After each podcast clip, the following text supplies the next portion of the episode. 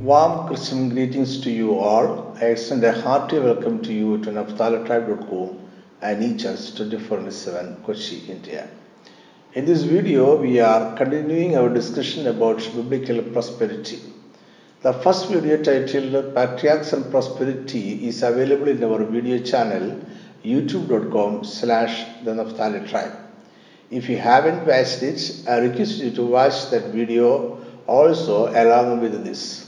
In this video, we are discussing biblical principles of wealth creation. The intention of this discussion is to keep Christian believers closer to the kingdom of God.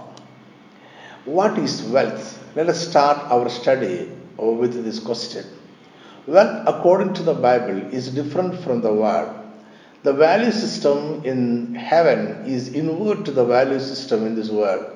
In another way, wealth in heavenly perspective is not always what we call wealth.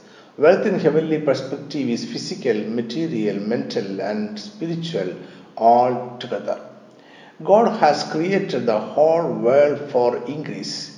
He placed the power within every living creature to reproduce beyond them.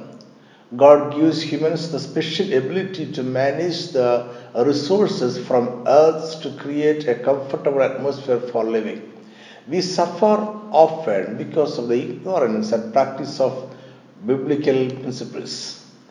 God has also given us ethical guidelines to keep us from the snare of greed and covetousness.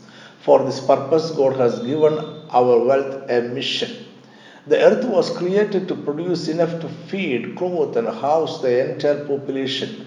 But sin, but sin steals, destroys, and kills. And hence millions starve in this world, while tons of food is wasted in another part of the world. Only God has a plan to get out of this situation. The entire universe in which we live is governed by accuracy. God based the universe on natural laws. He allows the earth to operate on natural laws and principles like the law of gravity, the law of lift, the law of motion, et cetera. Money is a neutral instrument. It puts on the character of the owner. You must have a definite purpose for it, or better know God's purpose for it. Before money comes to you, you must have a purpose for it.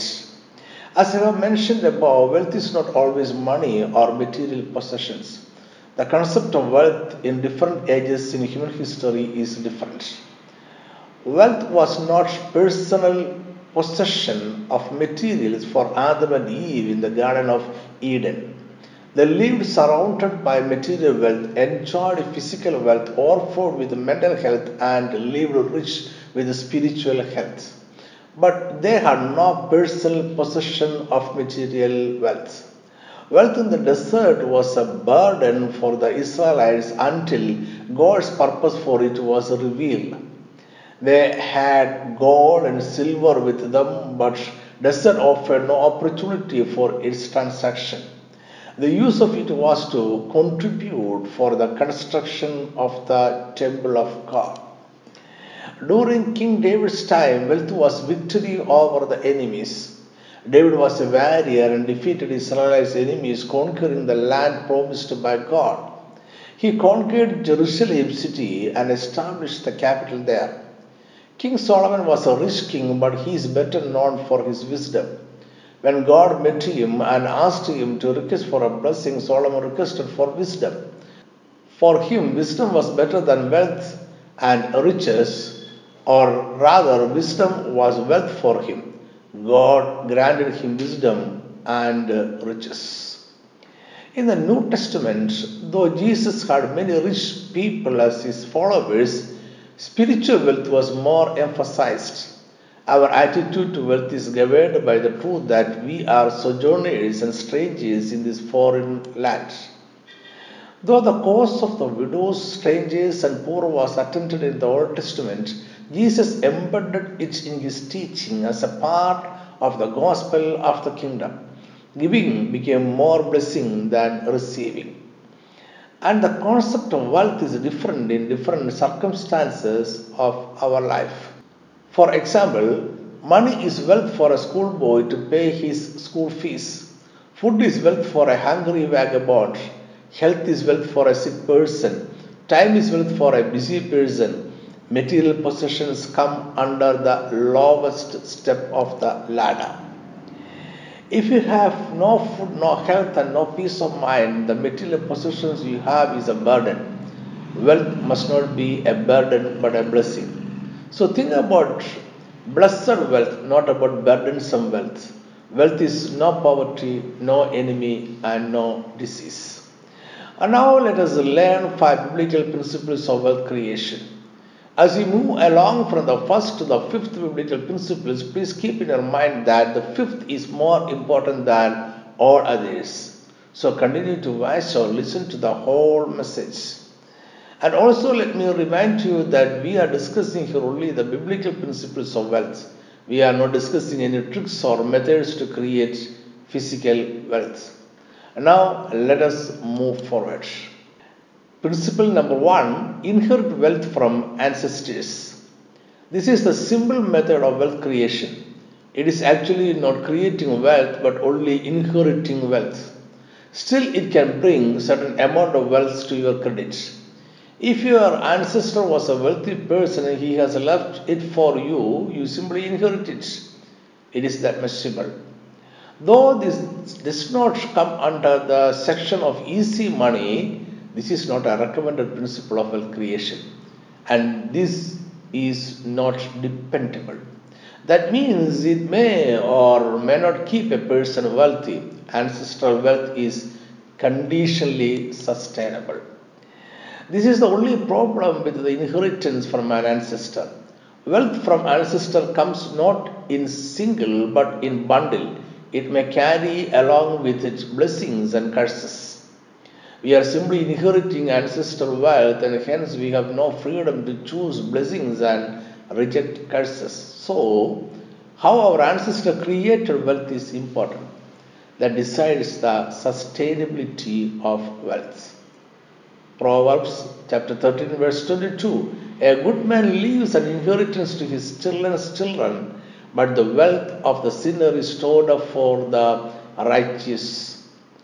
Because of limitation of time, let me leave the topic of sustainability of ancestors' wealth without any more further discussion.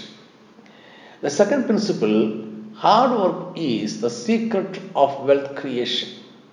By hard work, I do not mean a total dependence on our flesh. Hard work is utilizing our physical, mental, material, and spiritual health for creating wealth. This is a biblical prescription for creating wealth. As we said above, Adam and Eve never created any wealth. God created wealth for them and put them in its midst. They were surrounded by wealth but owned nothing. But after their disobedience, they were driven out of the blessed state. As they marched out of the garden, God prescribed to them a method for wealth creation. That was to work hard in the cursed land. Genesis chapter three verse twenty-three. Therefore the Lord God sent him out of the garden of Eden to till the ground from which he was taken. There is a mystery hidden in this verse. Adam was taken from earth, and God asked Adam to till the ground from which he was taken. That is, Adam's flesh was formed out of earth, and now Adam had to work hard on the same earth for a livelihood. Adam had to work hard on his own flesh, his body, to create wealth. As long as we live in this flesh taken from the earth, there is no substitute for us to create wealth. For wealth creation, God has prescribed only one method, and no man has ever substituted it. That is hard work. All wealth without subjecting our flesh to hard work is easy money. Easy money is not God's money. God has no program to bless you with the easy money. Luck is not the way for a believer. Luck is uncertain and unearned. God hates exploitation too. Wealth made by exploitation and corrupt methods are easy money. Such is the sign of God's blessings. Adam was asked to eat bread with his such. A rough and dirty hand is a sign of clean money. The modern economists too agree that human resource is real wealth. Riches are a converted form of human resource. Proverbs chapter twelve verse twenty-seven. The lazy man does not roast what he took in hunting, but diligence is man's precious possession. Principle three. Long suffering creates wealth. Let me give you a piece of advice as the third principle for creating wealth. It is long suffering. By long suffering, I mean a long patient watching or a long patient waiting for a good result. Hard work is like an investment that works on itself to produce a hundredfold, and it needs time for maturing. So patience is knitted together with hard work. Ecclesiastes chapter eleven verse one. Cast thy bread upon the waters, for thou shalt find it after many days. Patience has a magical effect on your investments. Patience never lets anybody despair. Putting them side by side, let me say, perspiration and perseverance is the key to biblical prosperity. The fourth principle, giving is the heavenly method of multiplying. The fourth principle inverts worldly wisdom. Amassing wealth is the method of wealth creation for this world. For the world, getting makes one wealthy, but God's principle is giving so that you may get a hundredfold. Acts chapter twenty verse thirty-five. I have shown you in every way by laboring like this that you must support the weak, and remember the words of the Lord Jesus that he said, it is more blessed to give than to receive. This principle may seem illogical to a worldly man, but true to a spiritual man. This is not a principle that can be proved in a theory class, but a truth that we have to taste and know.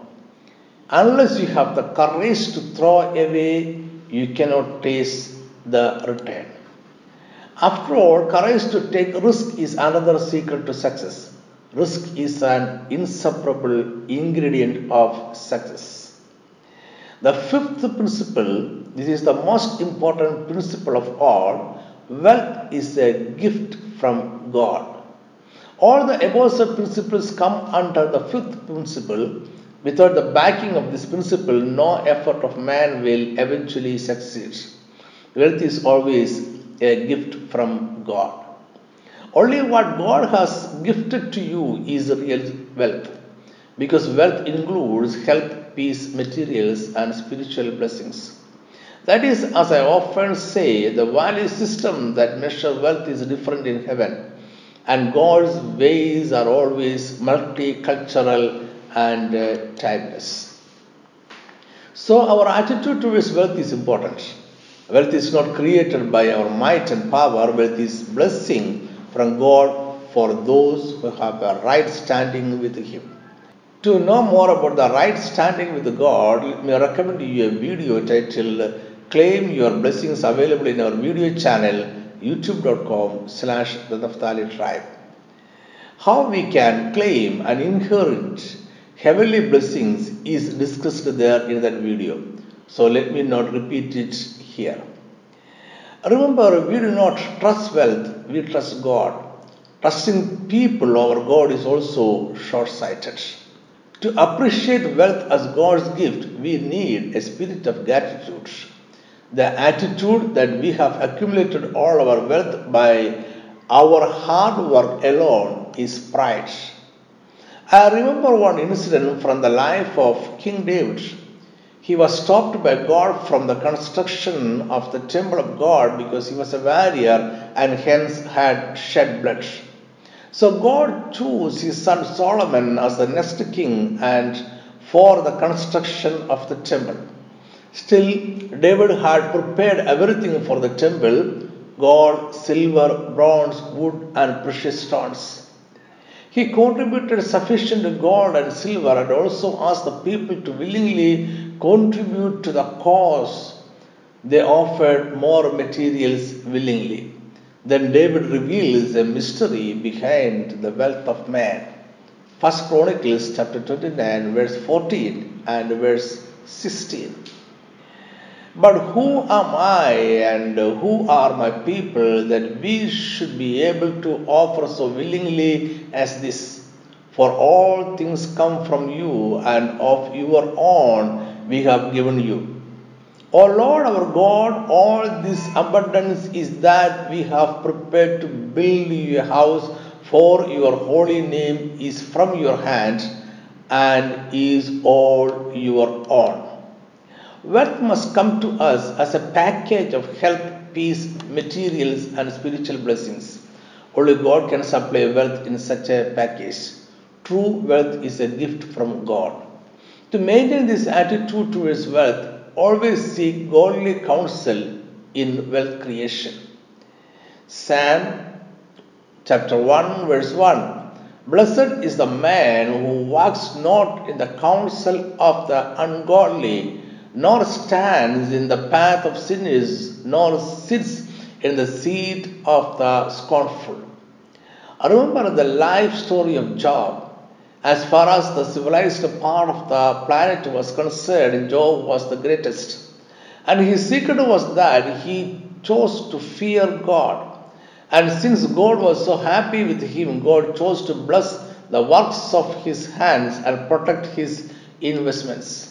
God made a hedge around Job to protect him and his investments. Regardless of what happened in the in the world's economy, Job's wealth was safe. Let me conclude this short message. So far, we have been discussing five principles of wealth creation. Wealth is necessary for a comfortable living in this world. Wealth in the hands of a true Christian believer is more blessed than the riches with a wicked man. Wealth is created by hard work and long patience. But it is always a gift from God. It is God who gives us health, peace, and time for hard work. So never run after wealth. Live in good fellowship with God, and wealth will follow you. Psalm chapter twenty-three, verse six. Surely goodness and mercy shall follow me all the days of my life, and I will dwell in the house of the Lord forever. I hope this message had been a blessing to you. See you again next Sunday with another inspiring message. Thank you for listening. Amen.